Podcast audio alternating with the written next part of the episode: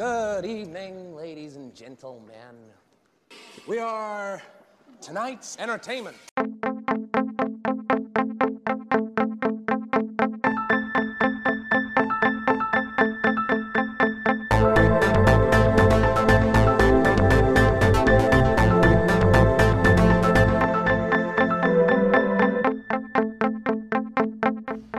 This meeting of the Movie Council is now in session.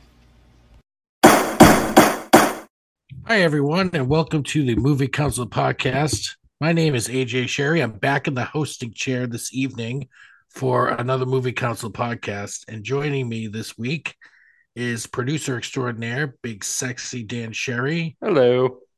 and the smooth talking Southern gentleman, Marky Bondurant. Hello. Each and every week, the Movie Council brings you the latest news, reviews, and deep dives into our favorite films, directors, and actors. And tonight, we're talking about a couple films from 2022. I think fell, flew under my radar. One of them came out recently. One of them, I don't know when that came out, but anyway, there's See How They Run, starring Sam Rockwell and Swor Swarge. I don't know how to say her name. Swa- Yeah. Swaze. Saoirse Ronan. Grieg. Greg. and and the stranger starring joel edgerton um, which is uh, on netflix so other than that we'll uh, bring you a little bit of news i think a couple of us might have a little bit of news or, or some reviews maybe some quick reviews but we're going to take we're going to have some full-on reviews because we all watched these two films and we're real excited to get into it but first off how's everyone doing tonight Not too bad.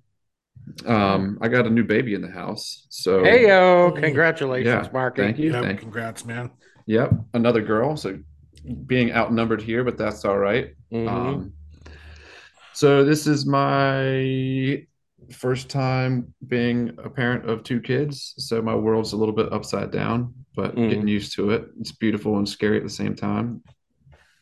you How are don't you guys look, doing? you don't look Huh? tired you don't look tired at all I don't look tired. I've been taking lots of naps. yeah. Mm. because I've I have uh, my job is really cool. They, they gave me parental leave for two weeks, which uh, I know isn't as good as some places, but it's also two weeks more than other places. So, Mhm. um, yeah, whenever uh, the older kid takes uh, her nap after lunch, then I'll usually conk out during that time too. So, and Sam is uh, my wife has been a real champ and has been you know up with the baby all night whenever that baby's awake and doesn't complain or drag her feet about it. I don't. She's a fucking machine. I don't know how she does it. She's a good one, that Sammy. hmm Yeah. Well, um, congratulations again. That's uh, Thank you. Thank you. great news. Another member of the family. Oh, yeah. Mhm. We keep growing. Dan, what's happening, man? Oh, you know, same old, same old. Uh, it's been a fun, fun couple of weeks. Like I said, I uh, uh, we were off last week because I was I, I was at a concert last week, which was a, a good time. I had fun there. Uh, also, I, I went to the movie theater last weekend and I Ooh. I I saw Black Panther: Wakanda Forever. Nice. Yeah, uh, I, I gotta say, overall, really good. It, it's a it's a great film. Uh, it, it really gets into, um, you know, like uh, the different ways people deal with grief and loss. Uh, it was a beautiful kind of tribute to Chadwick Boseman. I thought that was great. That's Um, cool. Not as good as the first Black Panther. Okay. Um, eh, there there were just a few things that kind of threw me, like a, but, but not even story wise. It was more like costume design stuff they did that I just thought looked kind of weird, and it, it it took me out of the film a little like bit. the with the with the name Nemor seat guy. Like Yeah, no, that- Namor. I think Namor looked awesome. It, it, it was a, a couple others like Shuri made these new like super suits for a couple of the characters, Uh-huh. and the suits just looked weird. I don't know. I didn't like them. I've got a question. um, let me know if this is a spoiler question, but who who takes the mantle of like the Black Panther person character? Is that can you say that without spoiling it, or is, I, is that I been- don't think it's a big spoiler. Uh, but yeah, Shuri becomes a Black I figured that's the So, that's the younger yeah. sister in the original, right, or the Yeah, first one? exactly. Yeah, I figured So- as much. And you can kind of see that from the poster. Even it's like a smaller Mhm. frame. It's definitely a woman, and it's like her size, like a petite person. So, That's cool. So, uh, yeah, it was really cool. Uh, a a good movie overall, just not as good as the first one. So, but there, there's another movie I saw, and I, I kind of texted you guys about this, and uh, I, I'll tell you what, it, and it's it sucks because it's a Roku original movie. Uh, And so, if you don't have a Roku, I don't know how you watch this movie, but if you do have a Roku, on the Roku channel is uh, it- it's called Weird, the Al Yankovic story. oh yeah. It stars Daniel Radcliffe as Weird Al Yankovic, and it is the funniest fucking movie of the year. Nice. Oh my god! Like, uh, so the last time we recorded two weeks ago is when I I started watching it afterwards, but uh Nicole was sleeping, and I was laughing so loudly I was waking her up, so I Oh, had to stop watching it that night and finish it later in the weekend. But my god, it is fucking hilarious. I cannot recommend this movie highly enough. It, it is so so funny. Um, it, it it's just like a complete spoof on the musical biopic, you know. Which, uh, I mean, what else would you expect from Weird Yeah. Al but a spoof? But it, it it just done so well, and it's so funny. Uh, like I say, Rainn Wilson is in it, and he Oh, plays nice. uh, Doctor Demento, and he is just spot on, hilarious. Uh, tons and tons of cameos from people, and just yeah, very very funny movie. So. Has, has Roku done any other movies? That seems like an odd move for them. Yeah, uh, I think this is kind of their first foray into like producing their own content, at, at least at this level, you know. Yeah. And it they fucking hit a home run. Oh my god, it's so funny. I, I awesome. definitely That's good to hear. watching it. Yeah. I was honestly a little bit on the the, the fence about it because it was like a Roku original movie. Like, what does Mhm. that even mean? So, right? thanks for uh, running out there into the into the the trenches, the field for us to take that Mhm. one and see how it is. I'm gonna check it out now. Watch it tomorrow. Yeah, I, I definitely recommend you do. It's so Okay. funny. So Very good. AJ, how you how you feeling, man? How you doing? Yeah, just a typical week for me. I don't know. Um, I only watched a couple movies that we watched. We were off last week. I don't think I watched anything. mhm. Um, but yeah, no, everything's good. You know, That's normal day to day is good. Work That's is good. Everything is good. Well, was the no news is good news kind of thing? So, Yeah. Mhm. Yeah, nothing to read. um, I, I did. You said that you didn't really watch anything else. I, I didn't watch much else besides uh the movies that we're talking about tonight. But I did watch that um new Netflix movie, All Quiet on the Western Front. Uh, Mm. the, the How is Germans- that? That- It's pretty it's- Yeah. The my only complaint, and this is kind kind of just you know a personal silly complaint. People, it's there's only going to be a small group of people like me that would find this annoying. But um, this is a German-made movie, right? So I, I believe that their laws, or at least their, whenever they use firearms on set, there's different. They, they have different you know laws about guns over there. So, not to say that I'll, I'll quit beating around the bush. The they're using these bolt action rifles that are, were prevalent um, in World War One, and those things shot a monster fucking round. That was back in the day when the belief was the bigger the bullet, the better. Mhm. Um, so these bolt action rifles were massive fucking hunting rounds. You know, it, it was like a mule kicking you in the shoulder. But in the movie, 99% of the time when they fire these things, uh, there is absolutely zero recoil.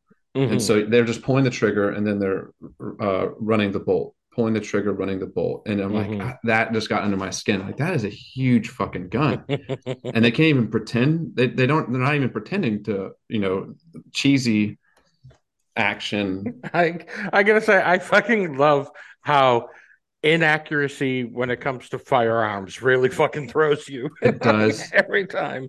Every time there's some type of firearm inaccuracy, you're Yeah. fucking all over it. Well, did you? Oh, I know you did, DP. But what was the uh, Andrew Lincoln in um, The Walking Mhm. Dead? He Yeah. had that. Uh, uh, Colt Python. It's like a The 357. Python. Ah, fucking love that. Yeah. yeah. It's a 357 uh, Magnum revolver, Mhm. massive handgun. And Andrew Lincoln, being an English dude, I doubt he's shot that many guns before. And you can kind of tell whenever he because they're they're doing digital muzzle flashes. So the Mhm. actor is responsible for uh, faking the recoil. And here's Mhm. Andrew Lincoln, the limey, just like swinging a pistol around. Like this is, I I think, what a, the recoil of a gun looks like. Right. But yeah, it's just me. But other than that, no, the, the All Quiet on the Western Front was uh, pretty good. It was, you know, obviously bleak. It's a World War One story. The movie is Mhm. uh, almost two hours and forty minutes long. It's uh, uh, it's mostly action. Um, you know, story being out there on the front line, and then the, the stories when they're not on the front line is very dark and depressing, and uh, it's told from the German side, and it's it's uh, uh, German fighting French there. It's based on a book, right? And it, there was Mhm. a, a movie as well. I, I haven't read the book or seen the original movie, so I don't I can't compare it to those.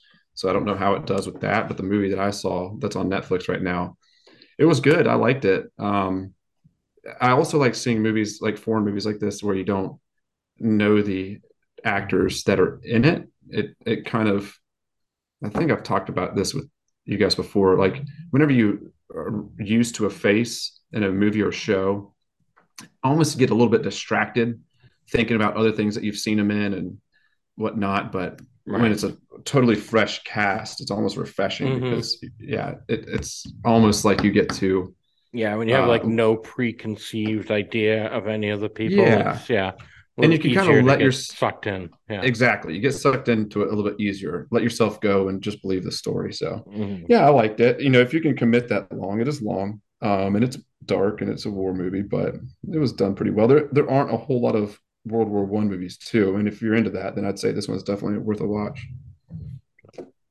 Very nice. Uh, actually, one last thing I want to say. So, if you've seen All Quiet on the Western Front or Weird, uh, the Al Yankovic story, and you want to let us know about it, uh, hit us up on social media. We we're on Twitter and Instagram, Facebook. We can be found at Movie Council Pod. Uh, if you want to send us an email, you can send it to moviecouncilpod at gmail.com. And uh, yeah, make sure wherever you're listening, you give us a, a rating and a review, and you follow the podcast. So uh, it it helps us out, and we appreciate it quite a bit. So All right. All right. Well, you guys ready to get into it? yeah, let's do it. Yes, I am. We got a couple. We got a couple movies we want to uh, review for you guys. Um, the first one I'd like to talk about. I can't remember who said they were going to talk about what. Is Mm. um. So I'm not being biased towards either one of you speaking because I'm just picking the movie and I forget. See how they run. Mhm. Marky, Yes, sir. tell us about that movie. All right, so this is a new movie that came out this year. Um, it is available on HBO. It is directed by a fellow named Tom George and written by a guy named Mark Chappell. I looked them both up briefly and I didn't recognize things that they had done. It seemed to be uh, more English based guys, like English shows and maybe uh, some English movies that didn't quite make their way over here, or I'm not- at least not familiar with. Um, it is starring Sam Rockwell. He plays a lead detective. Uh, the story is a classic uh, murder mystery whodunit uh, set in 1950s London. Um, Sam Rockwell being the lead inspector, his um, I don't know what you call his uh, co-worker uh, constable is what they kept referring to her as. Mhm. Um, and we were stumbling on her name earlier. Saoirse Saoirse. Ronan. Saoirse? Saoirse. Which, which can I just say real quick? Fucking Uh-huh. get your shit together, Ireland. Like seriously, with this fucking name, S A O R I S E is Saoirse. pronounced Saoirse. Get the fuck out of here! Like, That was hard. like, and other names like S I O B H A N is Siobhan. oh, Like, weird. get the fuck out of here, Ireland! Get you, come on. Yes. Oh, what is, what is up with your name pronunciation? S Come on. S H E A M U S, Seamus. Yeah. that, and that's one of the that's one of the easier ones. Yeah. Yeah. I mean, Jesus Christ. But yeah, Shameless. anywho, sorry, I just No, you're all right. fucking Saoirse. Get out yeah, of here. you know, and I, I I very much enjoyed her character, and I think we'll get into that here in, in- as we Mhm. talk about it. But this this cast is quite full. Uh, Adrien Brody is the person that we. Uh, spoiler alert: we are going to go ahead and uh, dig in and rip apart this movie through and through. Mhm. So here's your Yeah, fair warning on spoilers. Adrien Brody is the guy that gets killed. He kicks the bucket. Um, he plays an American director that's come over. Oh, okay. Let me back up a little bit. The plot: 1950s London. Um, there's a famous play that's been uh, been showing there for a while, and it's a big hit. So they're going to turn it into a movie. Um, and Adrien Brody is an American director they've brought over to help adapt this uh, play into a movie. Um, I mentioned the lead inspector and his constable, and then the rest of the cast is the people that are involved in the play, either the uh, uh, writer, producer, the actors, and uh, the owner of the uh, playhouse, and they are all uh, suspects because uh, Adrien Brody was killed at, at one of the their no, he was killed at the playhouse while they were all there, and they all have their motives. It's a very very classic who done it. When at the beginning it shows how every suspect has a potential motive, so you as the viewer is doing this guessing game. Mhm. Um, and you know, as far as uh, who done it go, it was it was fine. It was fun. Um, my favorite part about it, I think, was uh, just the scenery and the setting, the backdrop of 1950s London. Um, it, was really nicely done and um, just interesting to kind of be living in that world. This is just after the war, and they kind of mention the war a couple times, and some of the characters talk about being in it. And, but it's a very much like lively, fun time. Everyone's drinking and kind of partying, and the arts are very much alive. Um, and the architecture is just gorgeous what they're showing in there. Mhm. Um, Sam Rockwell does a English accent and not too shabby. It's pretty good. Pretty good. Yeah. Um, uh, he plays a little bit of a drunk, which is kind of funny. And before I ramble on too much about it, uh, I'll go ahead and pass it off to one of you guys, and I'll, I'll chime back in whenever I get reminded of something. But AJ, what did you think about this movie? You know, I, I think maybe the best thing I could say about it is that it was fine, but Mm-hmm. I, I wasn't really into much of it. I I had to um I had to pause it for a bit just to like walk around my house to wake myself up. Like I don't know, I was falling asleep at the beginning. It really wasn't pulling me in. Right. And the narrator, I think it's Brody at the beginning, right? He says, Yeah. You've seen them, you've seen one, you've seen them all. Yeah. They, That's they, kind- they kind of make fun of their tropes. Right. They make fun of it, but I kind of felt like I felt like what he was saying. Like that it was it was a it was one of those. It was a who done it. It was one of them. It And- didn't seem really any different than the others. right. And I know they made made fun of themselves or whatever about it, but I don't think they did that overly like a way that made me laugh all that much. Mm-mm. Um, and I disagree with you guys about uh, Sam Rockwell. I thought his I thought he was half-assing the accent most of the time. Yeah. oh, Um, Hmm. So I wasn't, and I love him as an actor, and I thought he did, you know, a capable job, but I think he could have been better served doing something else with his time than this Yeah. particular vehicle. Um, I don't know. I I I, it- I guess the its saving grace was it was like 98 minutes, so you know it wasn't all that long. It didn't drag. Right. It didn't drag you into deep waters like two hours plus. You that know, would have been a, more of a torturous thing. and right? I, and I even thought like what the reveal of who the killer was like fell flat. I didn't think that was all that. Mm. I've got lots to talk about that. I think that Yeah. I didn't think that was all that interesting. Um, the whole setup with like Agatha Christie trying to poison him, at the, I, like they tried to make that funny, and that didn't really work all that well for me I- I- either. Yeah, I you saw laugh that shit coming a mile away. Though. Right. I still like, laugh yeah. at it though. That butler. Oh yeah, it was over funny. like- There was yeah. but a lot you knew the it stuff- was happening. Like Yeah, yeah. it was Well, obvious. thanks for saying that, Dan, because that was the word I was looking for. Like a lot of stuff was very telegraphed. Like it was just like you sort of saw it coming, and it just made for it for less of a. It made the other stuff less fun because you were like, oh yeah, Sure. course, whatever. That was so so easy to predict, and you you found yourself like easily guessing this stuff, and you're like, well, I saw something way better when I watched Knives Out. You know what I mean? Like, Uh, yeah. I saw I saw one of the better like contemporary versions of this already Mhm. you know recently and you know there's that's the measuring stick now right and i don't think you know you can you can come like half-ass like this and expect you know it to be all that great i don't know and maybe they they weren't trying to be knives out i get it but they're trying to be something different but uh you know i always love adrien brody um i didn't hate him in this but he was just in a movie that i thought was kind of eh yeah, Mhm. you know? that's a good way to describe it. Yeah.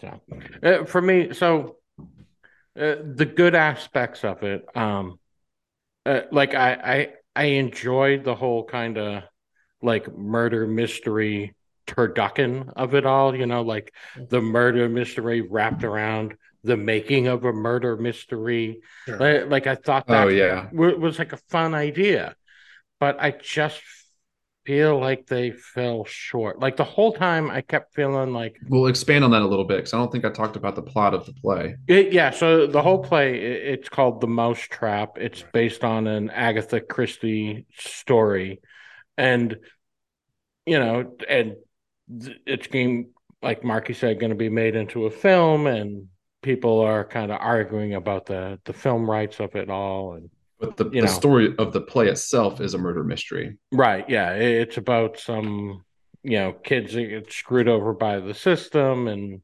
you know, they they, they don't get too deep into the the story of the mousetrap other than you know uh, like you said the fact that there's two kids that get screwed by the system and you know with- spoiler alert one of them turns out to be the murderer at the end Yeah. but I, I totally agree with you marky the other really the the good thing about it was the setting and like the costume design and um that 50s london vibe to it Mhm. I, I thought that was really cool. But yeah, like everything else, I just kept like, ah, I wish there was either more jokes or uh, like more stuff going on. It just felt draggy and draggy and draggy. Right. AJ, do you agree with the draggy part of that? Yeah, and I felt like uh, I don't know what made me want to say this, but what made me think of this, but it, it almost was like trying to be like overly self-aware, you know what I mean? Mhm. Oh, absolutely. And so so much of the stuff was just on the nose, and it was just I don't know. It- well, they broke the fourth wall. Uh, Well, no, they didn't. Didn't they just break the fourth wall right at the end? Like yeah, the very like, end. All of a that was- sudden, Like all of a sudden, you're just breaking the fourth wall right before the credits. Like it Right. was just a weird. It was yeah, a weird, weird timing So, for I that. guess- weird timing, weird choice. Like I, Mhm. I, I think, I think that, th- yeah, the movie, the movie just fell short, like DP said. Yeah. It fell Well, short what, what it was trying to do. what what um you're right about uh breaking the fourth wall at the end that is uh technically the definition of that. But i was thinking of the moment near the beginning when uh the inspector and constable are talking with the playwright and he he mentions something about uh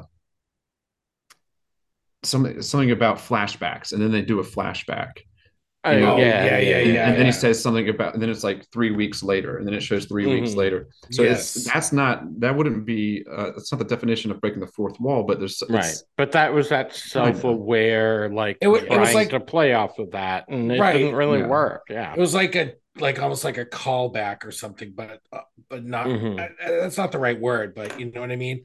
It's And I like you say find- the you, you, you say the thing and then it happens. Like Right. it was a I don't know what you call that in a film, but it i did find that didn't work. amusing and I, at that time because of how animated the playwright was and how he's like you don't ever do flashbacks and then it shows a flashback you know and like so some, some of the Mm-hmm. Yeah. characters uh, definitely propped up the movie Mhm. um, yeah. there- they- especially- this wasn't a terrible movie. By no, any by any means, means it wasn't but- bad, but it was yeah. uh, well trodden, well trodden territory that was just deep in the grooves of something that has been done before. Um, Right. It wasn't was- original. Yeah. No, Circe, uh, Circe, Circe, Saoirse. Saoirse. Yeah, Saoirse Ronan I liked a lot. I thought she I did was too, good very much. this. Yeah. Um, but uh, jumping ahead a little bit, talking about the reveal of the killer. Um, I was Sam watched this with me, and I was talking to her about it afterwards. And I was like, you know what? It always annoys me when in in these who done it movies where they have the killer in the movie in the beginning. Obviously, you got to have that, but he's always just in the background.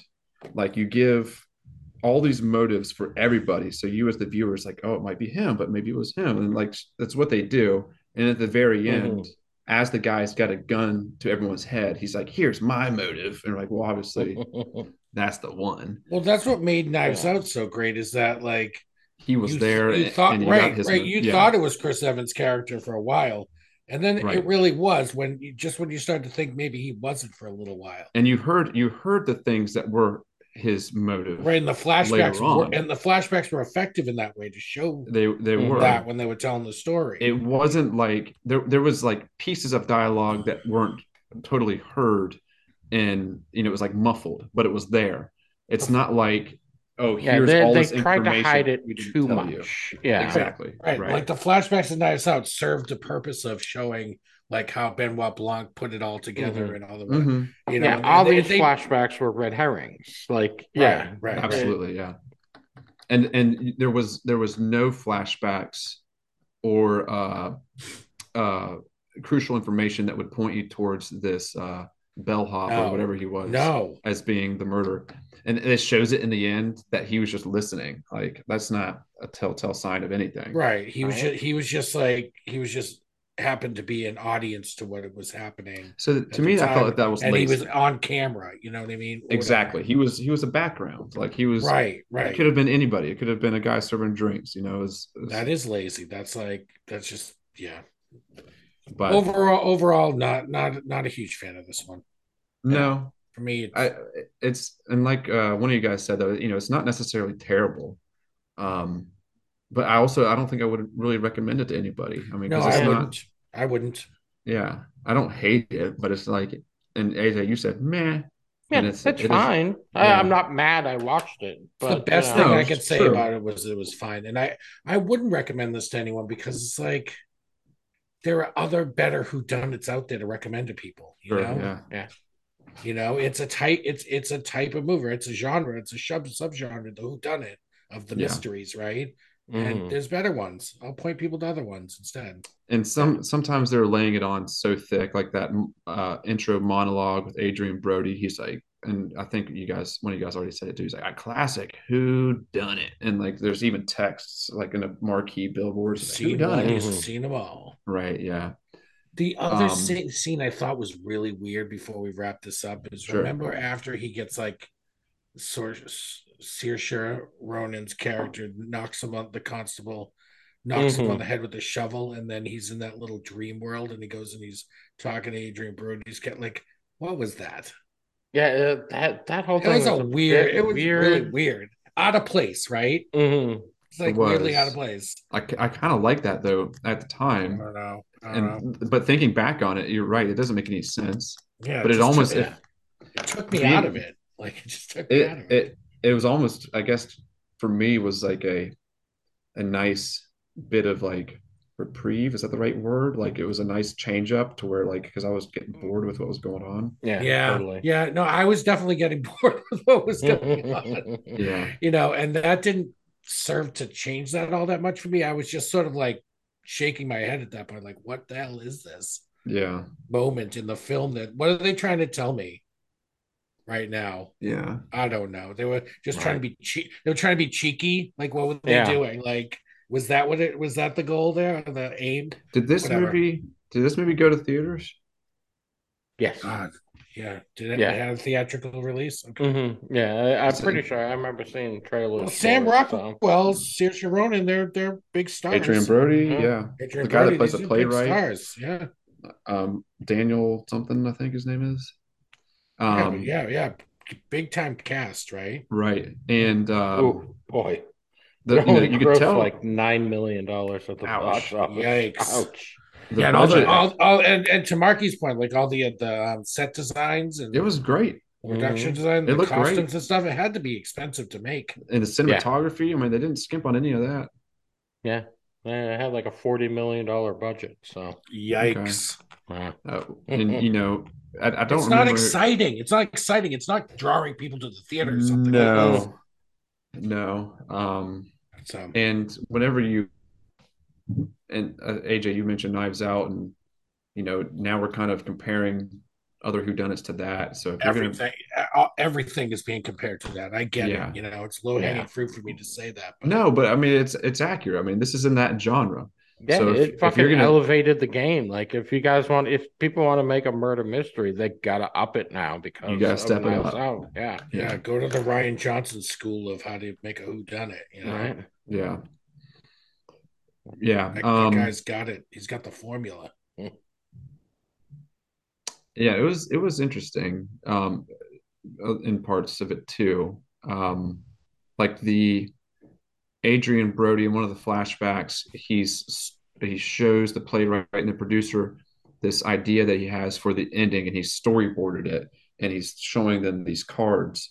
And turns out in real life that's how this movie ends scene for scene of do you guys did you guys realize that catch on that it's there was multiple things Oh, in the how- movie Yeah, Oh, like it yes, matched yes. up with the He's hol- play. He's Yes. holding. Yeah. He's holding his partner and the whole thing. Yeah. yeah Mhm. shoots him shoots him once in the gut once in the knee and he comes down he raises his rifle and his partner jumps in front of him takes the bullet except in the in real life sam rockwell still got clipped.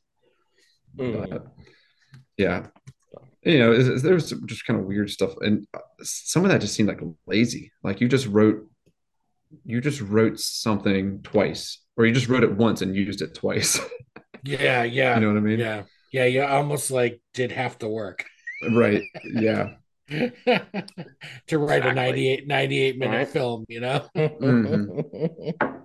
how much stuff ended up on the cutting room floor in that one. yeah so Uh, i don't know if you guys want to give this a ranking i mean it was it was just a meh i think all around Yeah. yeah, we can give it a ranking. I've been Um, pretty harsh lately. I feel like. But So this is like for me, I like a three and a quarter. You know, like it, it it's not quite a, a three and a quarter would be you know, yeah, like a C minus grade. It, it's Okay. around there. It's not it's not the worst shit ever, but like it's certainly not. May maybe a D plus. You know, like it, it- it's not horrible. It's just not really worth it either. You know. yeah So yeah, yeah. I, I give it around like a three, three and a quarter, around there. I'd, that's where I'd put it then. It's easier to rank it on on this one with like a like a grade, like a paper grade, like C, C minus, Yeah. because it's like I said, it's not bad, but it's uh it's using so many of the same old tro- tropes and not r- writing anything new. The thing that elevates it though for me is that scenery, the setting. So maybe just a flat even C. So what is that? Like a 75 or what? No, I don't know. You tell me. What is this? A, a yeah, C? it'd be like equal a out to, like, a three grade? point six five or what I, you know, whatever. Okay. But yeah, it's right. It's in that three, three and a half range, you know. That, that sounds like a lot when it three out of five. Like Right? that's- I know. Not that I say it out loud. Yeah. But, but like, it right, doesn't 'cause- suck. I wouldn't say it's a failure of a movie, you know? Yeah. It's all right. I'm going to continue my trend of being harsh. This thing Mm. was was below average to me, and I think Mm-hmm. of average as two and a half out of five. So I give this Oh, thing wow. two and a quarter. oh wow. Okay. Yeah.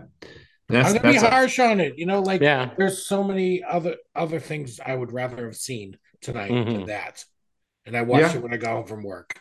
Yeah. and No, one of the it, felt, it felt like a waste of like the of the talent. You know that Yeah. It, it was definitely a waste camera. of fucking Sam Rockwell. I mean, Right. Adrien Guy's an Oscar goddamn. winner. Yeah, They're both Oscar winners. exactly. Adrien Brody and Sam Rockwell have won Oscar what does Sam what does Sam Rockwell win an Oscar for? for three billboards, baby. Mhm. Oh, did he? Yeah, I didn't know that. Supporting Did actor. that?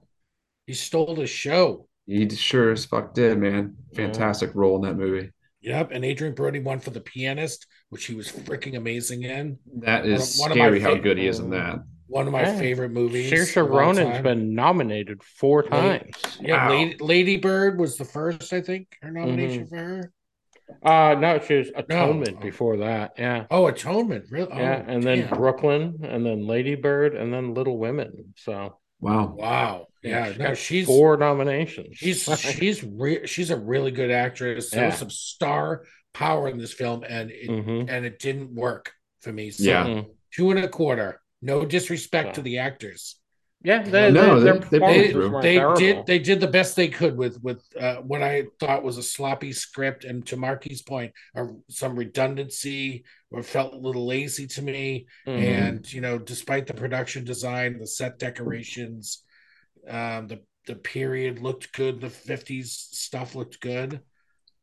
You know, to me, it all boils down to the. I didn't think the direction or the writing was very good at all. But one of my favorite parts, if there, if we're gonna have a favorite part in this movie, is that little blue car that Sam Rockwell was ripping yeah, around Yeah, I in. did love that car. and like whenever he hit the brakes, the wheels locked, and he was like sliding around and like always bumping Mhm. into shit, hopping curbs.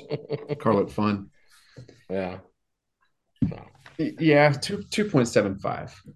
Thank you, thank you, Mark. You're yeah, in the- I, I'm actually you're in my getting down world. There. Uh, I'm gonna stick with three. This is a D minus. Yeah, okay.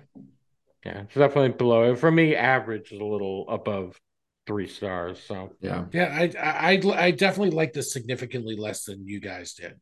mm. Sure. yeah, and Yeah. um, I I, Yeah, I, good. I'd agree I, I feel that. there are some Yeah. redeeming qualities. So, Yes, yes, I would say so, just a little bit. So. All right. Well, that wraps up our, dis- our discussion of uh, see how they run. Mhm. Um, and after this commercial break, no. All right. So we're gonna move Word on to our sponsors. yeah, Yeah. to our second film. We should put that in just in case we ever have sponsors. right? Yeah.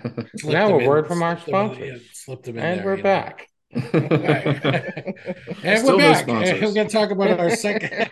gonna talk about our second film, which was um, uh, The Stranger, which is, I believe that the the filmmaker is also Australian. It takes place in Australia. It's Mhm. got a, a mostly Australian cast, except for uh, the co-lead there, Sean Harris. He's British, Mhm. interestingly enough.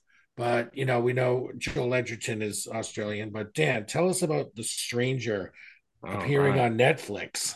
Yes, The Stranger. Uh just came out uh on Netflix uh, a few weeks ago. I think it's like uh late October. Uh it is starring, as you said, Sean Harris and Joel Edgerton, uh directed by Thomas M. Wright.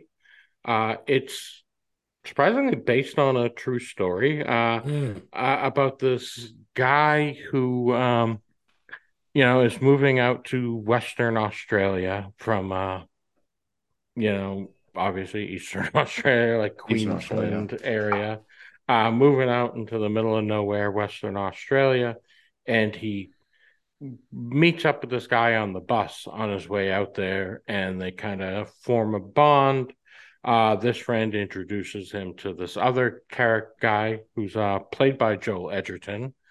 Um, uh, you know, I uh, we'll, we'll get into the plot. So the whole thing, uh, basically, is Joel Edgerton is this undercover cop, and he's trying to basically find out if this other character, who's played by Sean Harris, uh, whose name is Henry Henry Teague, uh, trying to determine if he uh, kidnapped and murdered like a 12 year old boy eight years previous to this. Um, uh, you know, I don't want to get into too much of it because actually, really, I'm very curious at what AJ's thoughts are on this movie.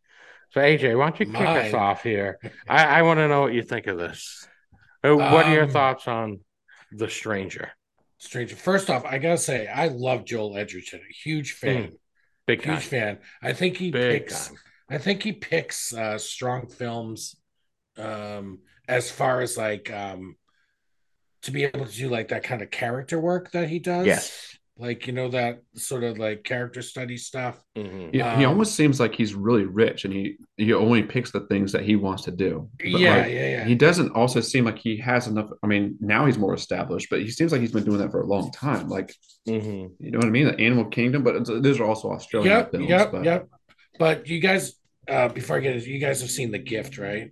You Yes. guys- you saw that, right? Yeah, we, right, we yeah, talked yeah, about was- it on the podcast. So, So he, someone he- picked that. I think he me. wrote and directed that too. So he's like very much like uh into the in that creative space too with uh, the filmmaking. But I really like The Stranger. I really did. It was, by the way, guys. I, I hope you agree with this po- point at least. It was a very slow moving film, but it was a very intense slowness. Like the slowness was constantly there was all tension throughout the um throughout the slow even though you were moving kind of slow it was almost like it was very more it was more considered and thoughtful like and and just the way that because they were they were trying to get this guy to a certain place right to get Mhm. him to confess right like they were trying to bring and and the whole thing was like all acted and constructed and put in into a uh, you know uh, put him into a situation where they could get him to to own up to it. And i thought like the i thought the the, the plan was kind of cool. And um i liked how it, it played out and i loved edgerton. I thought the way that he was experiencing the situation from like uh you know being undercover and being involved with this guy being this close to this person and he's a single dad and you know he was there were there were moments where he was at home they were like he was playing hide and seek with the kid and the kid went outside to hide and he was like freaking out because he thought you know he lost his kid like he just Yeah. had this like um i guess this just you know because of what the what he was embroiled in he Mhm. it constantly felt like he, he was you know losing his mind at times Yeah. Right.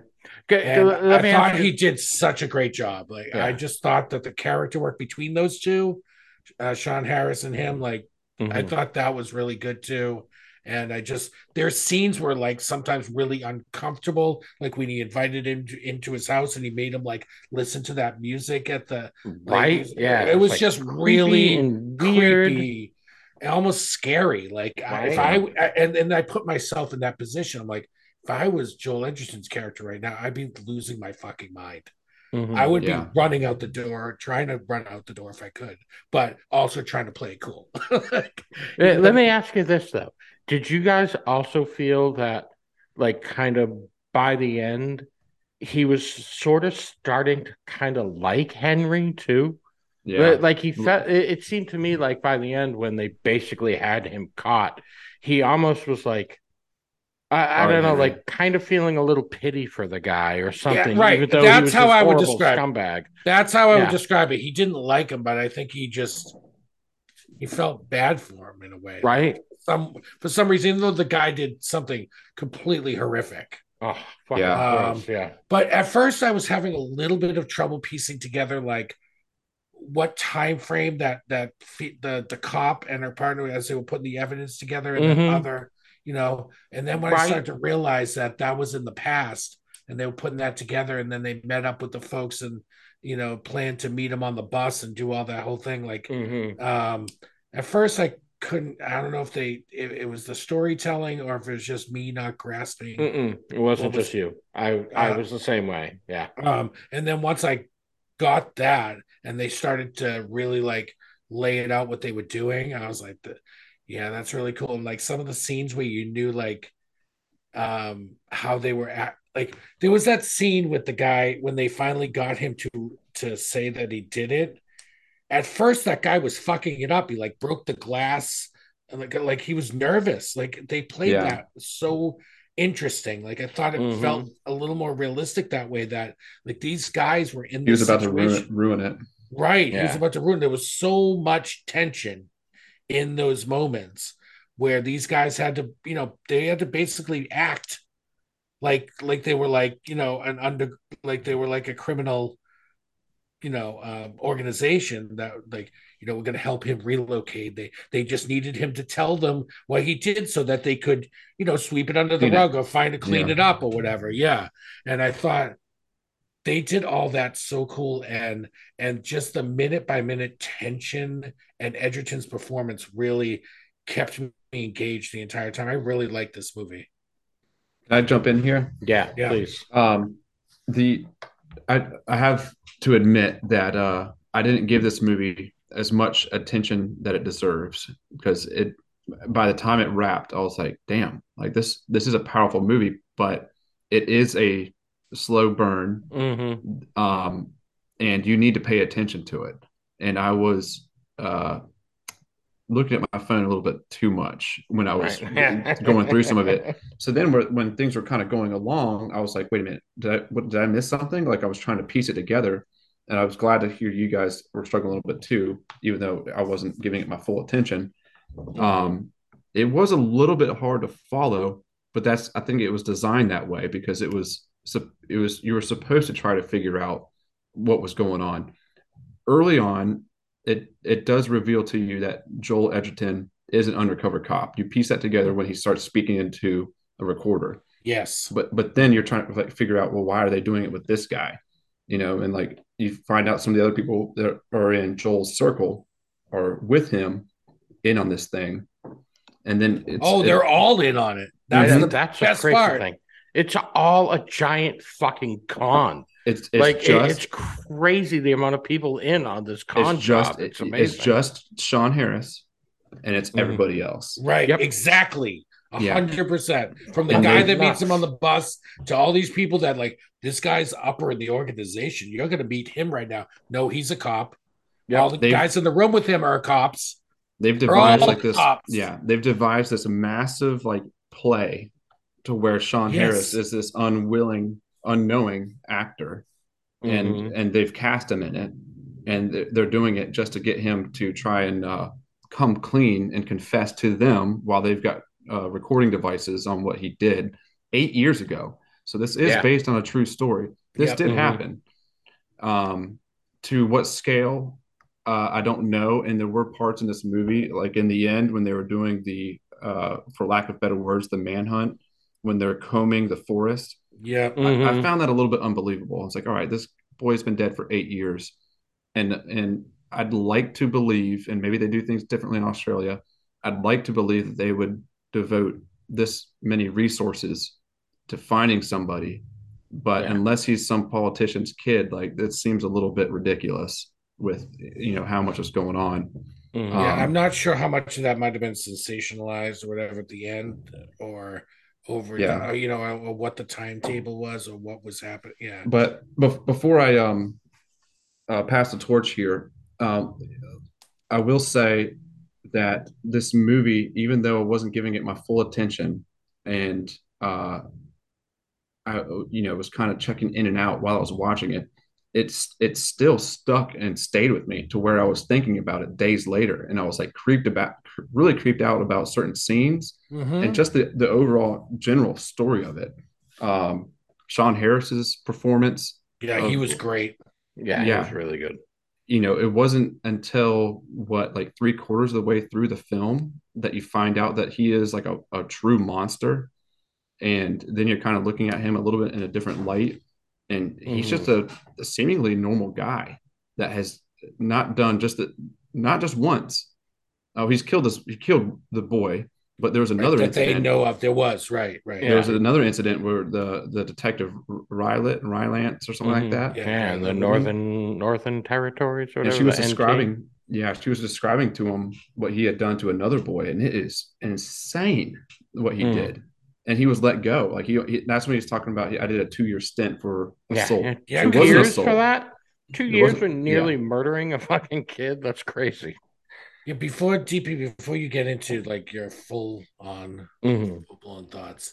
Um, so Edgerton's character like starts the ball rolling like right away, where he he confronts um Teague Henry Teague. He's, he's saying to him, you know, you know, just just tell me if you if you done any time, you just don't lie to me. You know, I don't care. Be honest with me. Yeah, I i don't, don't, care, Just- what you did just be to honest with me. yeah So that's like he was like planting those seeds of like reveal yourself, reveal Yeah, yourself, just be- tell us, honest. tell us Yeah. things, be honest, tell us things, you know. And they was planting that seed from the very beginning. And like to your point, Mark, he was like an unwitting, you know, actor in a in a play, he had no idea he was in. It was just yeah amazing. But DP, sorry, go ahead, get get into it. Yeah. So- So I, I will say, I I wasn't enjoying the movie for probably the first like 45 minutes. That's a two hour like movie, it- by the way. Yeah, it it, it was very slow, and some of it just uh, some of like the kind of artsy filmmaker decisions that were made were kind of pulling me out of it. It was just a, a, a little weird, but um, but but once we got past that kind of first act, and you really got into it, is when the movie fucking really takes off. And, and the other thing I thought that was kind of cool about it too was I I wasn't hundred percent sure if this guy actually did it or not. And, and I was thinking, well, I mean, obviously they're making a movie about it, so he must have done it. But then I was uh, then I was realizing when you realize the whole thing is just a giant fucking con job. Yeah. I was thinking like, oh well, if he didn't do it, and the Australian police dedica- dedicated this much to try and catch a guy, Maybe they and it turns out he didn't do it, that still is a good story. And I would, Yeah. you know, it- Yeah, so I yeah. wasn't sure the whole time, but you know, once you get to that point when you find out he really did and he do admits it, and flat out just- yeah, without being you're like, coerced. oh. You're it's very chilling whenever he Mhm. says with without coercion, he's just like, Yeah, I killed a boy.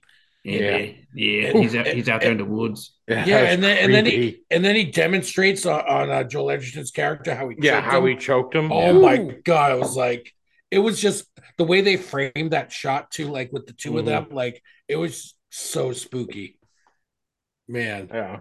man. Uh, one one of my favorite scenes too was it, like you said. So uh, the other cop that w- was fucking it up and like broke the glass and kind of screwed everything up.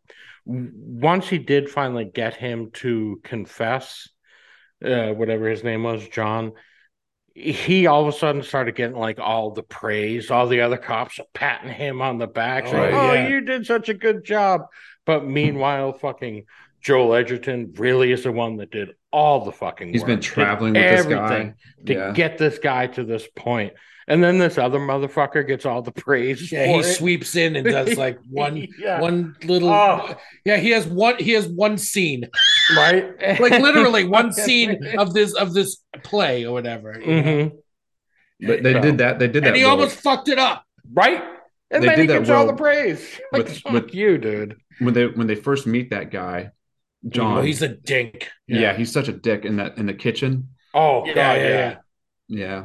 Yeah, Yeah, what's your real name? You can't tell us your real name though. Oh, Oh, Yeah. fuck you. Fuck you, dude. yeah, fucking guy. He's a fucking arsehole. Yeah, they're all like on the same same team, dude. Same team. Like, Mhm. stop being a dick. But yeah, so I yeah I- I was so pleasantly surprised by how much I like this. I I, I Mhm. was just uh, like I said, the two leads just blew me away. Yeah. And I, I try to Blew me do away. I tried to do a little bit of googling into the true story.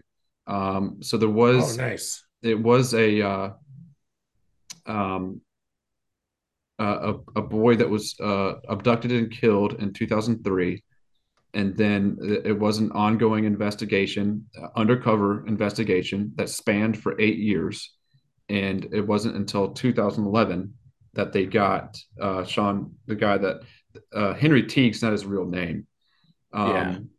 They uh, and i'll get to that in a second. Um, but they got him to confess and then give up information on where the boy's remains were found and they, they were able to close the case. Um, the director and writer um, reached out to the family and they were very against doing this movie. They're like absolutely Really? fucking not. Yeah do not Oh, we don't want this Yeah.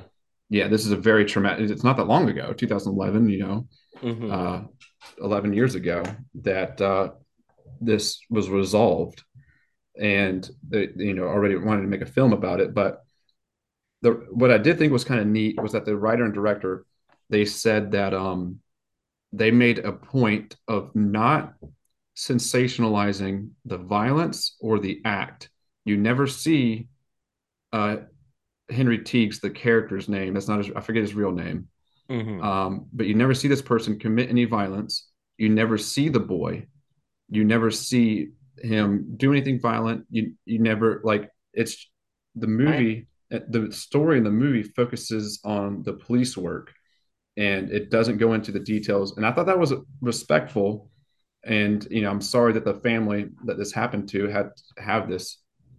You know, if they didn't agree with it, I, that's not nice for I them think- to have to relive this again. But in a way, that's still tastefully done from a creative standpoint to steer it in the direction that's not like a Jeffrey Dahmer thing where we're going to show this guy like fucking eat your son's brains on TV or whatever.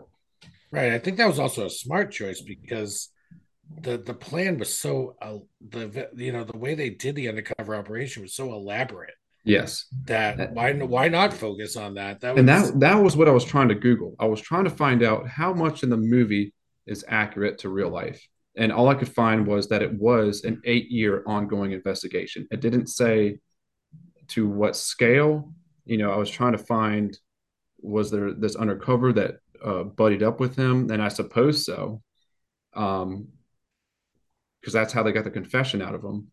But and I was also trying to find like what kind of operation and manhunt under was undertaken at the very end when finding the boys' remains. Because, like I said, in the movie, that kind of took me out a little bit because it showed this posse of like Mhm. hundreds of people combing a forest, and maybe that's accurate. Maybe they did that, but Mhm. um, Australia, you never know. I fucking yeah, you know, maybe they do things a little differently there. Um, and there was that uh, this this murderer he did uh, beat and and rape a previous boy so badly and uh, disposed of his body in a burned out car like they described in the movie Mhm. and um, he only got two years for it.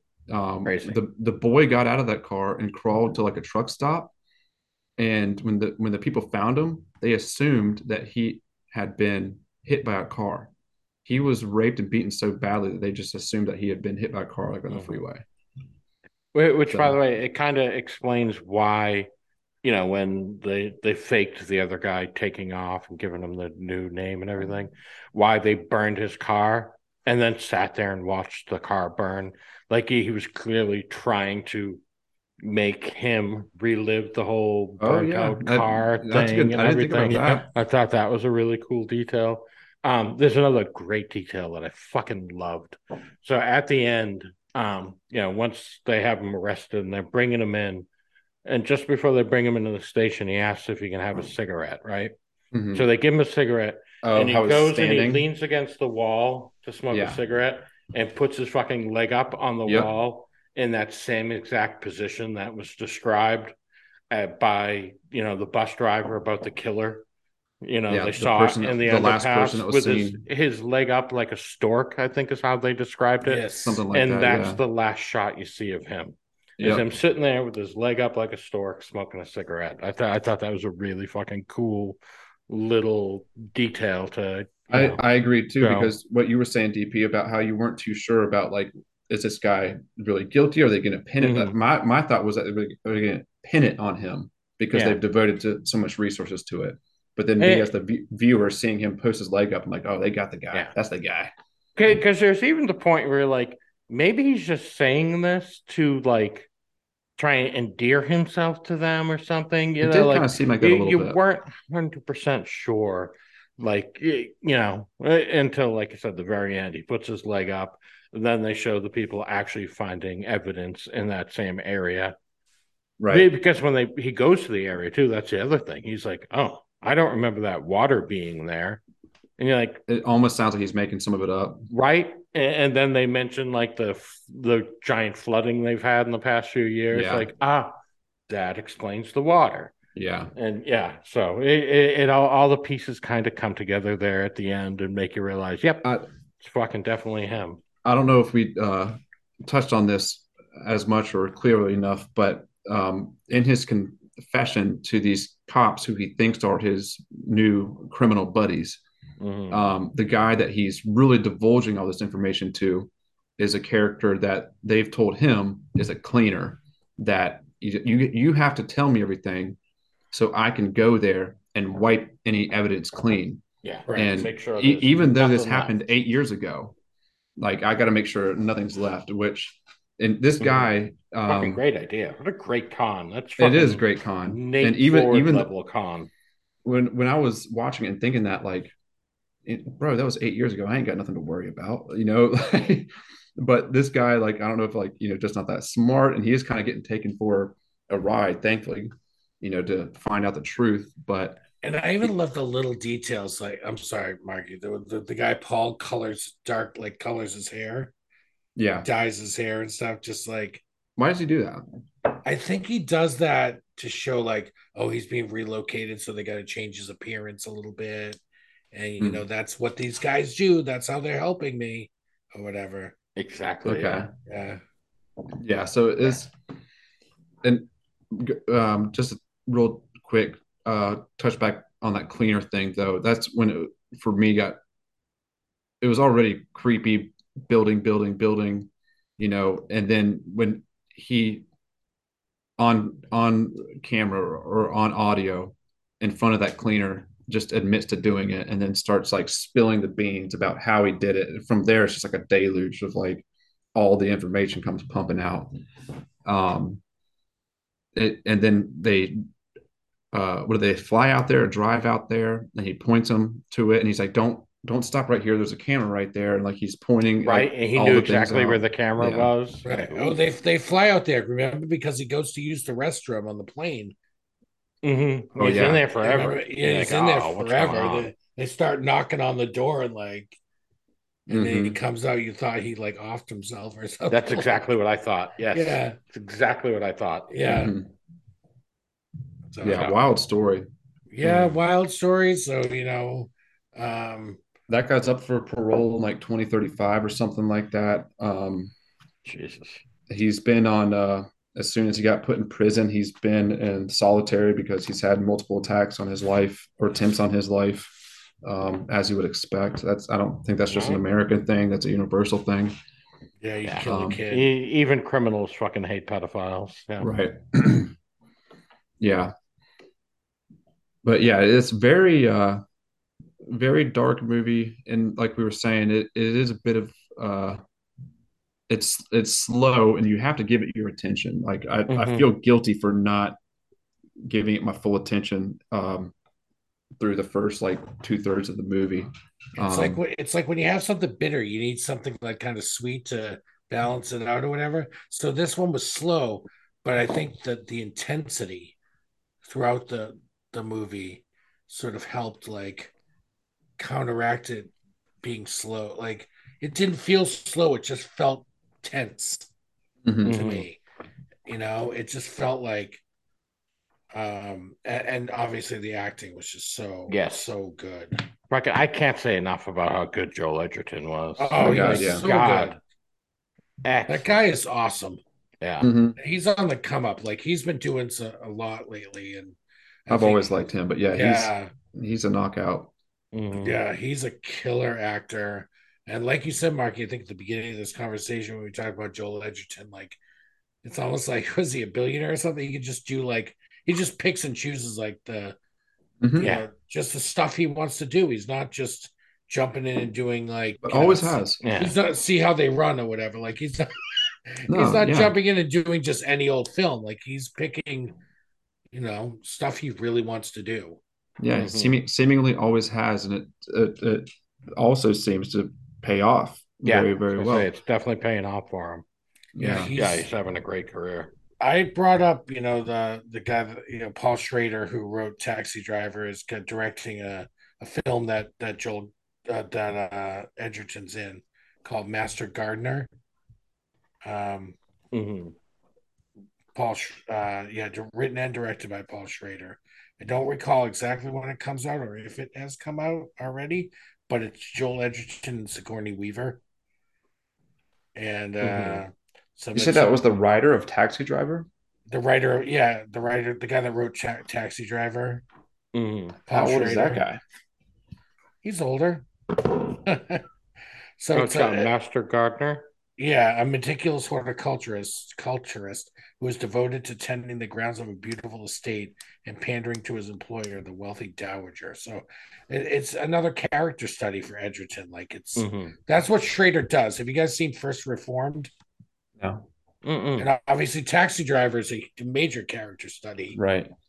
Oh, Uh, that's sort of what he writes. You know, uh, he helped write the screen. I think he wrote or co-wrote the screenplay for Affliction with Nick Nolte, which was Mhm. a terrific film. Um, but yeah, that was the Ethan Hawke film, First Reformed. So T, uh, TW's favorite actor, Ethan Hawke. Oh yeah. But that's a that's a good one. If you guys have a chance to watch First Reformed, it's not an easy watch. And then there's one that came out uh, last year, the year before, with Oscar Isaac called The Card Counter, which I haven't seen. Okay. Yeah, I remember So seeing. he's um, very active, Paul Schrader, right now. okay. yeah. I remember seeing like a thumbnail for it, and I glossed over it, but didn't really know enough about the background of it to kind of give it a second look. Yeah. But And I you still haven't seen that movie. You guys mentioned it, the one that is uh, directed by Joel Edgerton with. uh the gift. The gift. Yeah, I haven't with seen that. Bateman. Oh, it's so Him good. and Jason Bateman, yeah, and uh, Rebecca Hall. hmm Yeah, I forget So, who picked it. for really me. good It might have been you, AJ. Maybe. You, you or Tim picked that one for me. Fuck, that's a great flick, man. Yeah, you should give that one a shot, Marky. That's yeah, uh really, really that, good. that's a really good watch. I'd love to hear your thoughts on that. Okay. I'll write Um, it down. Ed- Edgerton's the man. Mm. Yeah, I, I really like him. Yeah, he's, And, and have you guys seen? Um, he's not in a lot of it, but have you guys seen the the Australian movie, The Animal Kingdom? Mm-hmm. Mm-mm. Yep. Yeah, Yeah, DP, that's write awesome that one. down. Yeah, I, I watched some of the the TV series that was based that Yeah, was based watch off the of movie. the movie. Watch the movie. The movie's But- sick. Yeah, I, I haven't seen any of the show, so I don't. I can't compare. it to Neither have that. I. Yeah, neither have I. Just the film. If it's an American Um, adaptation, then surely it's not as good. yeah, I'm sure it isn't. But um, I did finally watch uh Warrior, the MMA one with Mm, Edgerton mhm. and uh fucking Oh, Venom. Edgerton, there. Edgerton's in that. Yeah, oh yeah, I forgot about that. Yeah, Joel Edgerton's the brother, of, the character, the brother of Tom Hardy. Yeah, Tom Hardy, that's his name. So, like, I watched that just recently, and uh, so I remember thinking, it, so the final fight in uh, this movie, spoiler alert, it's an old movie, so fucking get over it. Um, you know, uh, Tom Hardy's character, like, his shoulder gets dislocated, think and like, he still keeps trying to fight. Yeah, And I'm watching it and thinking, there's no fucking way a referee is going to let someone continue fighting with their fucking shoulder dislocated. Oh, wait, and then just a couple weeks ago, yes, all of a sudden I'm watching UFC. TJ Dillashaw's shoulder is dislocated, and they let him ke- keep fighting until the middle of the second round. damn. Uh, how the fuck did they let him go? Uh, so, Yeah. yeah, I, I thought it was super I- I fake thi- when I I, think saw part of- Warrior, but I think part of the apparently Dillashaw. I think the the Dillashaw situation was more. He told the referee before they even came out, like what. The Yeah, situation this might was. happen. I, I'll be fine. Don't worry about it. Yeah, right? wow. Because Well, because it had happened. It was happening during training. It yeah. was popping up during training. And he was And- getting the shit kicked out of him because he only had one hand. So Damn. I know Um, how they let it go. Not not just because of that, but you know, yeah, because Aljo's Uh, I- fucking badass. because he's just he's fighting a better fighter. You know. yeah, Re- referring to the movie, though, I, I kind of, I mean, the, the premise of the movie is outlandish. It's Mm, yeah. it's it's this UFC competition where they do multiple fights in like one day. Like one Mhm. fighter would do Is like that multiple is that fights in one day. warrior? Warrior, yeah. And it it the the premise of the movie kind of uh to me, I I don't have as much of a UFC history knowledge like you guys do, but you know, for um All right, Mark. Suspend- still like sus- you. suspending disbelief to me it kind of seemed like almost like old school like you know uh back in the day like glory days of UFC where, where yeah, somebody like the would have early broken arm. '90s when they'd actually fight like multiple times in one night. Yeah, that and shit a, and doesn't a, happen anymore. and a guy might have a broken arm and if he says he's good then he's good like he's Yeah. gonna keep going Yeah, but yeah, the, uh, that's old old school UFC. hmm I guess we're go we're going off the rails a little bit. So let- Mm. let- shall we give the stranger ratings? I think Sure, we yeah. should. it's Yeah. deserved What do you think, Marky? Well, um, it's, it's hard for me because, uh, like I've said multiple times, um, it lost my attention um, through this two hours, uh, and it wasn't until maybe like the hour, hour fifteen mark, hour twenty mark that like I put my phone down and I really started focusing on it. And, um, I missed a lot of the build up, and but that being said, and I mentioned earlier, this movie like it still stuck with me for something that I, I didn't necessarily pay that close attention to. Like it was like Mhm. burned into my psyche almost, and like I was like thinking about. And there's something to be said about a movie like that. Um, very creepy, very dark, and the, as as a parent and you know of uh two young children now, like a story like this to be know to, to know that it's based on a true story is very disturbing. Um, the whole operation, it's um, there's a lot there's a lot to take into account. I think I guess is what I'm trying to say when rating this Right. movie. Um, and I I would recommend it to other people, but I'd I'd I'd say that I'd recommend it with trying to tell them a little bit about it without Yeah, a, little bit it. of a caveat. Like yes you, you gotta dig in for the first forty-five minutes. you got to dig in and then and- it's so worth it. Yeah, yeah you got to dig in and i guess i wouldn't really tell them it's about like child murder but it, in a way it is so like you know get ready um i mean it's it's a solid it's a solid four out of five i suppose like the acting is phenomenal um i think they could have done a little bit better there was some scenes near the beginning where like joel edgerton was having like a like a dream sequence or something um yeah. that didn't really quite land for me or add up, but it could have been me not paying attention. So um, I know that the film is there and it's strong. Um, I th- and then more than anything, just the acting performance from the two leads was that's a class act. That's a, that's something that I think should be studied. I mean, that's extraordinary what those two guys did. So I, I give it a solid four out of five. I love, I love, I love how you phrased that. That was awesome. Because those guys, those guys were a master class in acting in, in this film. Like seriously, Mhm. Dan. Yeah, I'm exactly in the same place as Marky. Um, like if you asked me 45 minutes in, it would have been very low. But by the end, it yeah, it jumped up. And so uh overall it's a four out of five for me as well. Great. Yeah, that's a great score.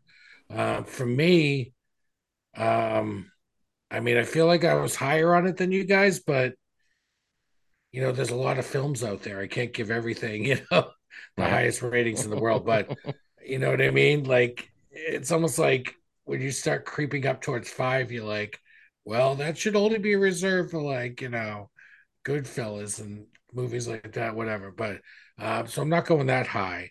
Um, I'm actually with you guys with four out of five. I'm Okay. actually you guys. Uh, I don't know Yeah, if it's I think more of a that's right glass. score for it. Yeah, it- uh, but I'm really high on it. I'm high on it. I, I don't Mhm. have anything. It's a high four. Right. It's like a glass half full four. Like it's like a higher end four.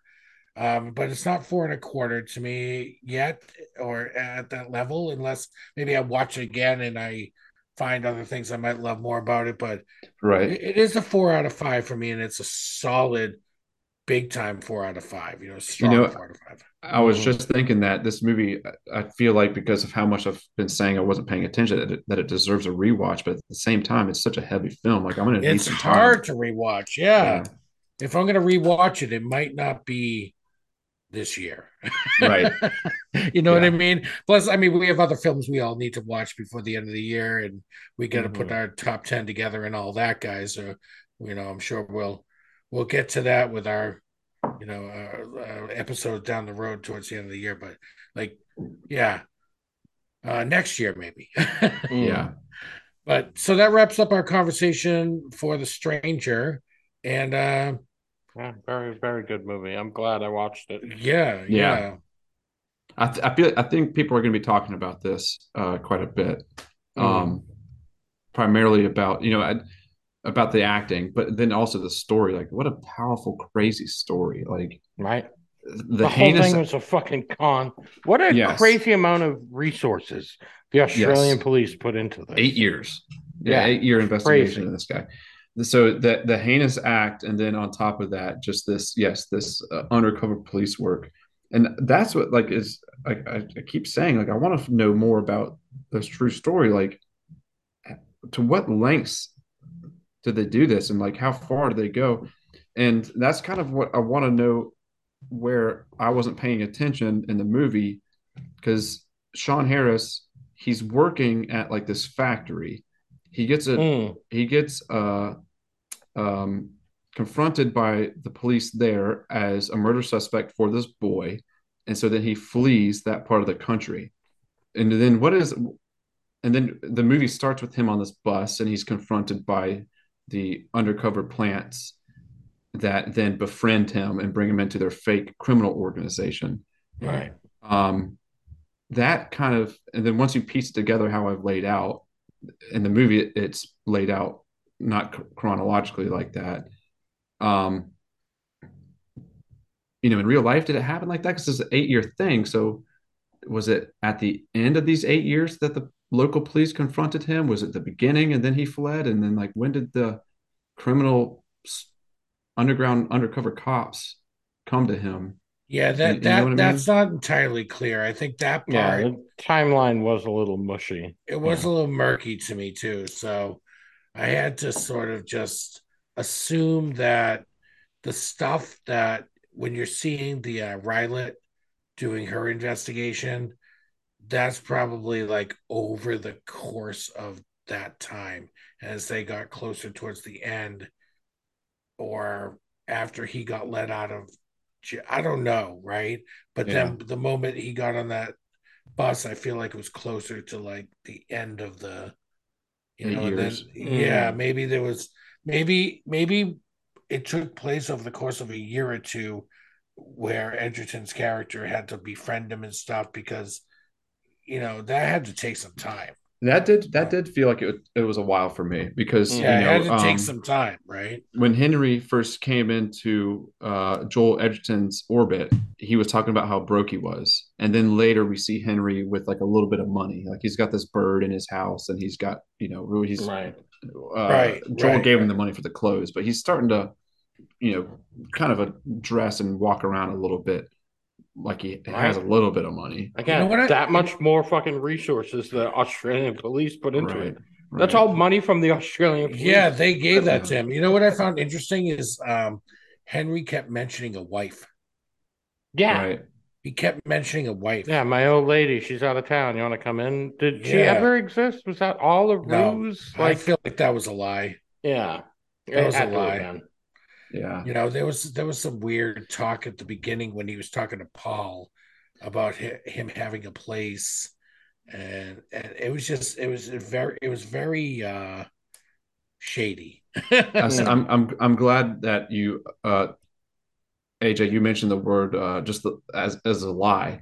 When I was trying to research this movie and find out uh the, the true story, I you know, was coming across um kind of reviews on the movie itself, and someone described it as uh two men who are lying to each other constantly about who they are yeah, Mhm. and that's yeah. I thought it was a really good uh, way of putting it because Mm. obviously that is you know it uh, uh, Henry doesn't reveal until the very end his true background and what he's doing, and obviously Joel Edgerton's lying to him the whole time about what he is. Right, they're clearly lying for you know different reasons, that they the motivations are Right, clearly the whole relationship is nothing yeah, but lies. based on lies. Yeah, yeah, yeah. Um, really, yeah, really good film. But Oh, Yeah. uh, actually, real quick, let's find out. TW, what did what are your thoughts Oh on this movie? no!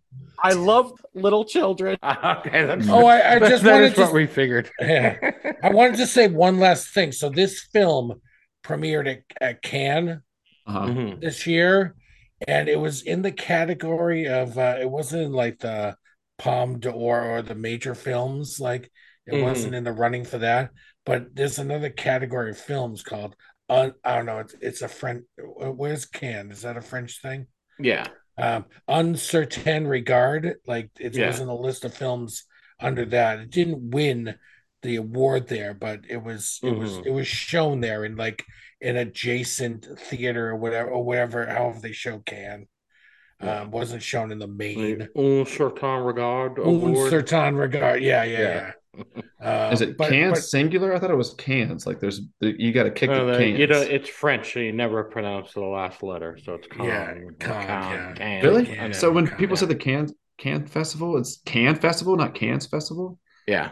Right. No You shit. don't you don't pronounce the S.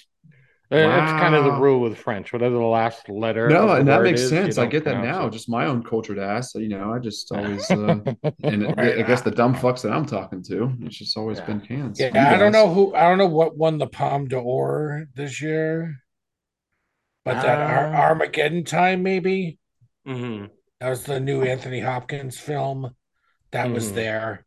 But you know, it, it brings a lot of uh, Triangle of Sadness was there. Um, I don't know.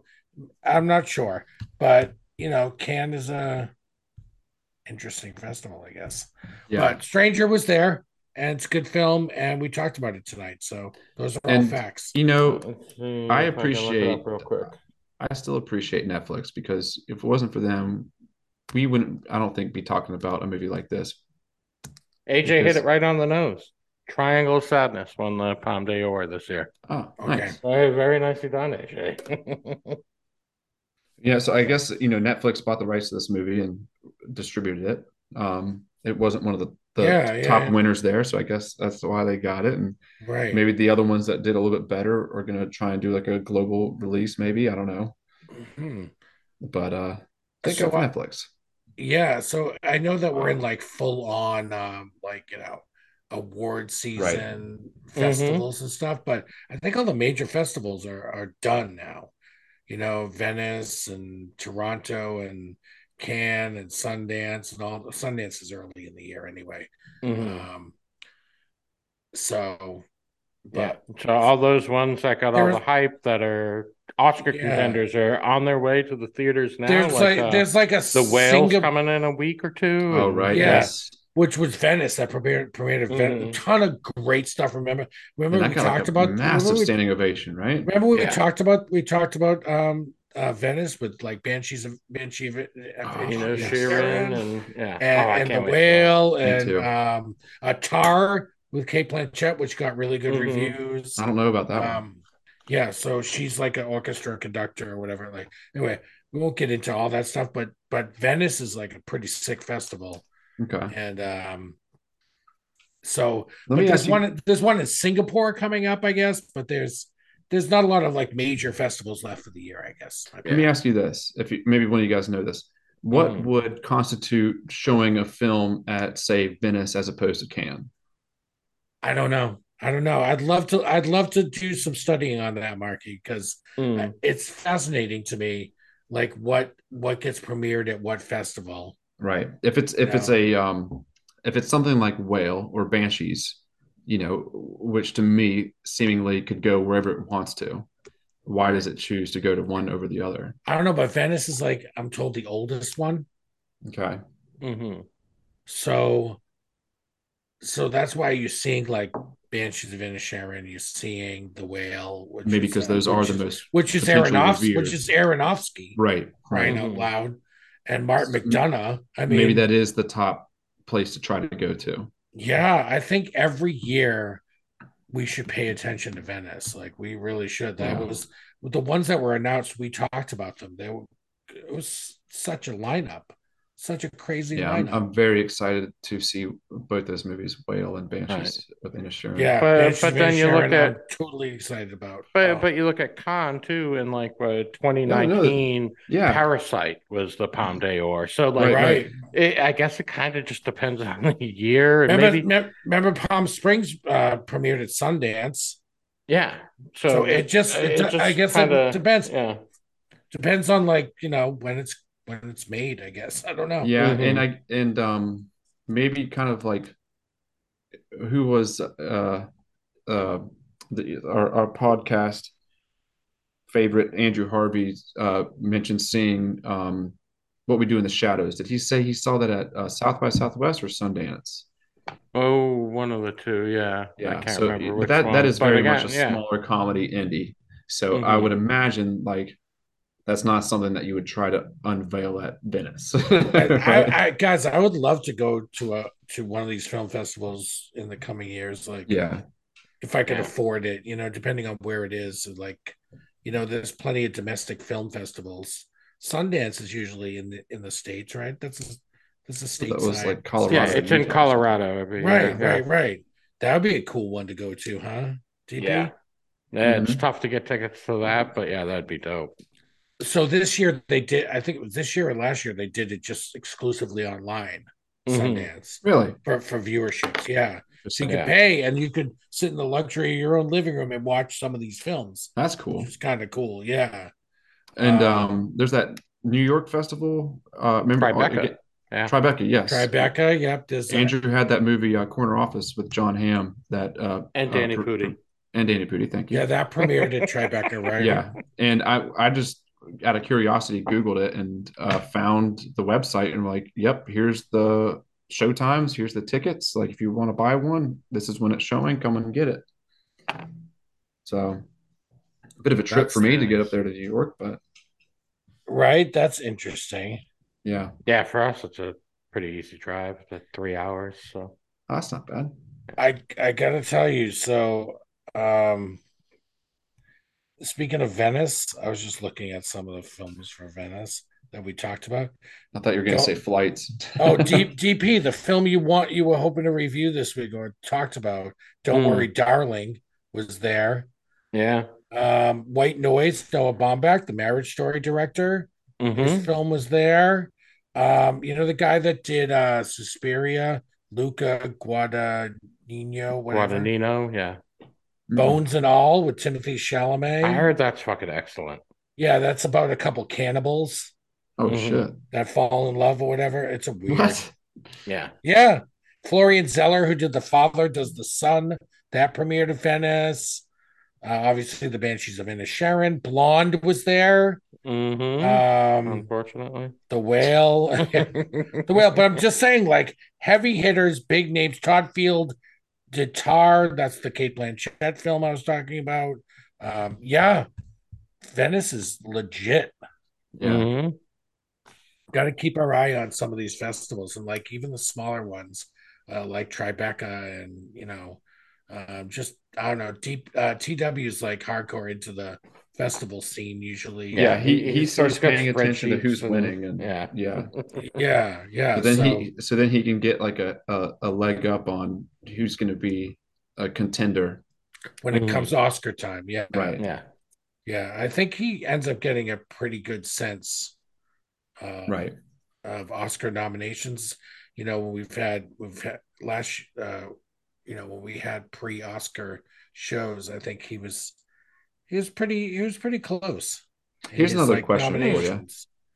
Do these films do they just premiere at one festival or do they make a run? Like would something that was at Venice also be at Cannes or did it just go to one and then I think they premiere at a festival and then there's like uh you know, then there's like a then there's like awards after the Okay. festivals. yeah. So they do the festivals and then there's all awards. But like if you know what I mean? Like, I- can you not I go don't from think- one to the other? Yeah, I, I think some of the smaller movies probably do, but like Bounce around a little bit. I think once Maybe, the whale maybe. showed at Venice, there was no need to go to Cannes, you know. Right, right. Right, But- right. Yeah. But something between like uh maybe uh, Sundance and South by Southwest might share some films or something. yeah, exactly. Yeah. Mhm. So Yeah, that that's true. Uh, I like that. It's a good conversation as we get into like sort of because we're mid midish November. We, We're we might need towards we, the end of we the should year. we need to have Andrew Harvey back on here soon because I've uh we never did he uh since we've last had him on the podcast he did have uh, a movie he produced um show at Tribeca and I've been wanting Mm-hmm. Mhm. to have him on here to talk because he was there and was at you know like the original or Oh, the I would love. I would Well, love to. I- I, would love Yeah. to put together some interview questions I tell Yeah. you what, him. next week, well, our next episode is episode 100. Oh, What a perfect time to have Andrew Harvey back on, right? Let's do it number one guest Yes. so may- may- maybe Andrew can join us next week as we celebrate 100 episodes of the Movie Council podcast. Yeah, I, I Holy would. I shit, would. I would prepare. I would prepare a whole slew of interview questions for him. So Um, I'd cool. love to hear. I'd love to hear um, what it's like, you know, attending one of these festivals, and you know, what Yeah, he was- the- he was what- there What were for, some of the uh, highlights, you know, and opening night opening screening and stuff and you know, yeah, was there with all the actors and directors and other producers and went to the parties and all that shit. Yeah, it'd be fun to hear that inside take. Marky, make it happen.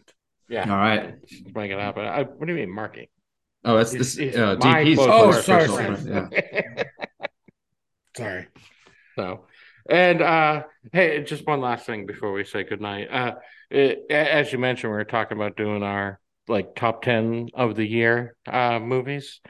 I wrote down, I started a list of all the movies from 2022 that I've watched this year. I don't think I've ever watched this many movies in my life. Like, I have watched so many fucking new movies this year. It's insane.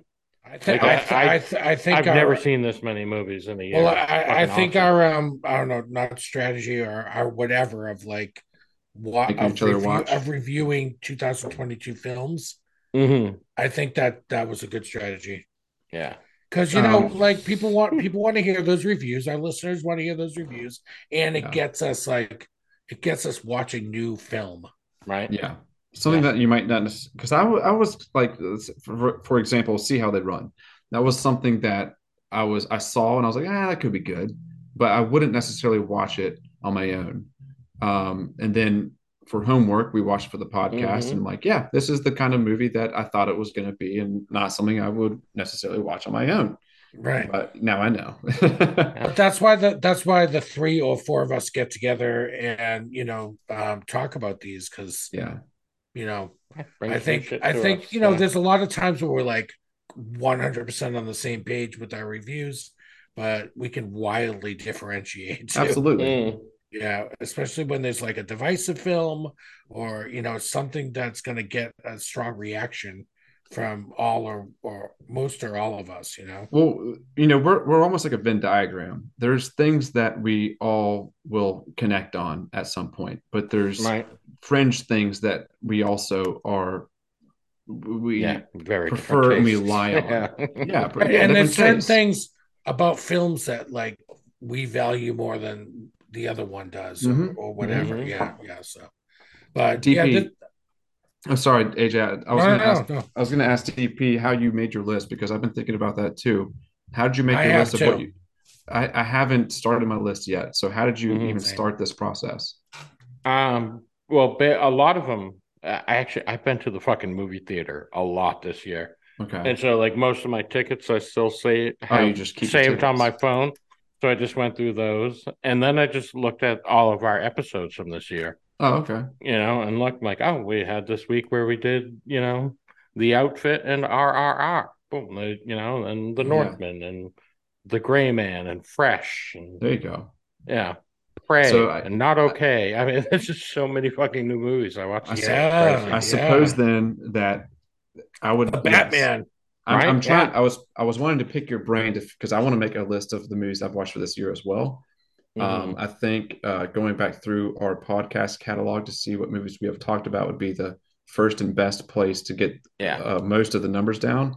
But Yeah. then every once in a while, there's going to be something like recently I watched uh, uh, All Quiet on the Western Front that we didn't talk Right. about, and then um, the movie Men by Alex Garland that we Oh, right, not you talk about as a whole Yeah. that I saw in Oh. theaters. oh my god men i still need to see that is that streaming anywhere Uh, Oh my not God. that I know. I don't know.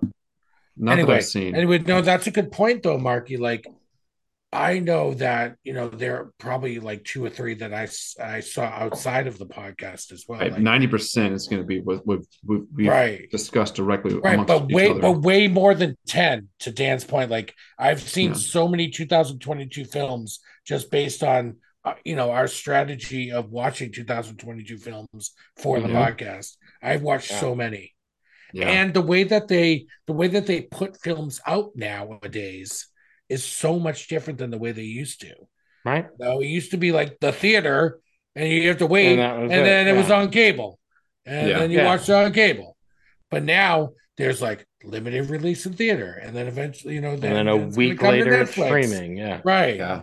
or it's straight to streaming like prey on hulu Mhm. which was terrific Yeah, and, and Um, Prey would Prey very well could have been a theatrical release. oh yeah Yeah. yeah For yeah, sure. they spent they spent a good amount of money on that film. Yeah. I'm sure, like they could have. put and it was original. Uh, it was well done. It was, it, yeah. That, was- uh, spoiler alert, that one's cracking my top 10 for the year. Hey-o. Cool. Yeah, I so like so I have way more than ten. That's what I love about doing Yeah. a top ten list. Is Mhm. I have way more than ten for Yeah. 2022. I, I, Oh, and, oh, and that's so what do you you, mean. and so does Mark. Yeah, that's my point. I didn't understand what you meant before that. You have yes, your top ten for the year is grown to like a top twenty or something. Yeah, but now I have to narrow it down because we're Right, going to do top ten lists, and I I think that's such a fun thing to do because if I only if I was struggling to get to ten, that would suck, right. right. you know. But Yeah, having I'm gonna have 20 a struggle like a- narrowing it down to ten. Right, Yeah. but that's a good problem to have, don't you Right, think? Like that's exactly. a great problem to have. It's like you watch so many more films, like Mhm. the outfit. The outfit was We so we- awesome. Right. Yeah, I think we're all going to have that. We've talked about that more than anything. You know, as a, as a that- reoccurring example of how good a movie is.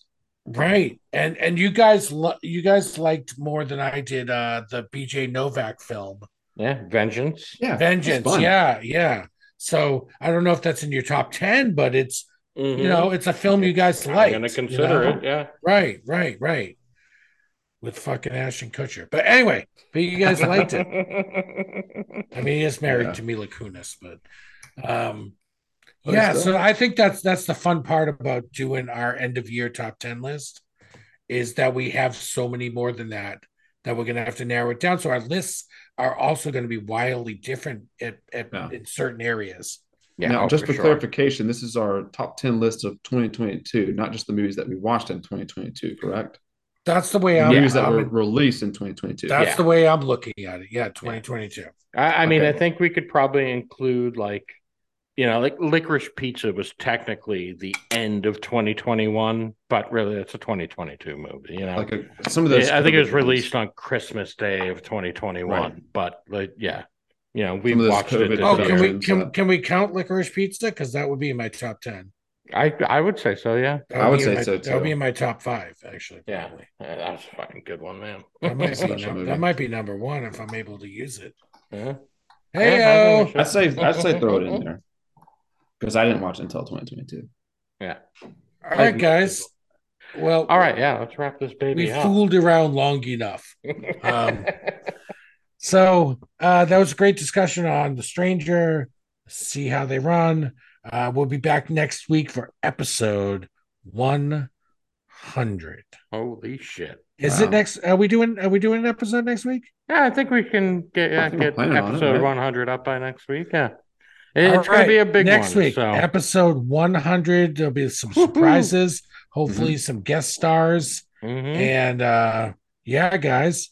Uh, but that does it for tonight. So for Big Sexy Dan Sherry, for the smooth talking Southern gentleman Marky Bondurant, I am your host, AJ Sherry, and good night from the Movie Council. All right, Peace happy out. Thanksgiving. get your shit together, Ireland. The movie council is adjourned.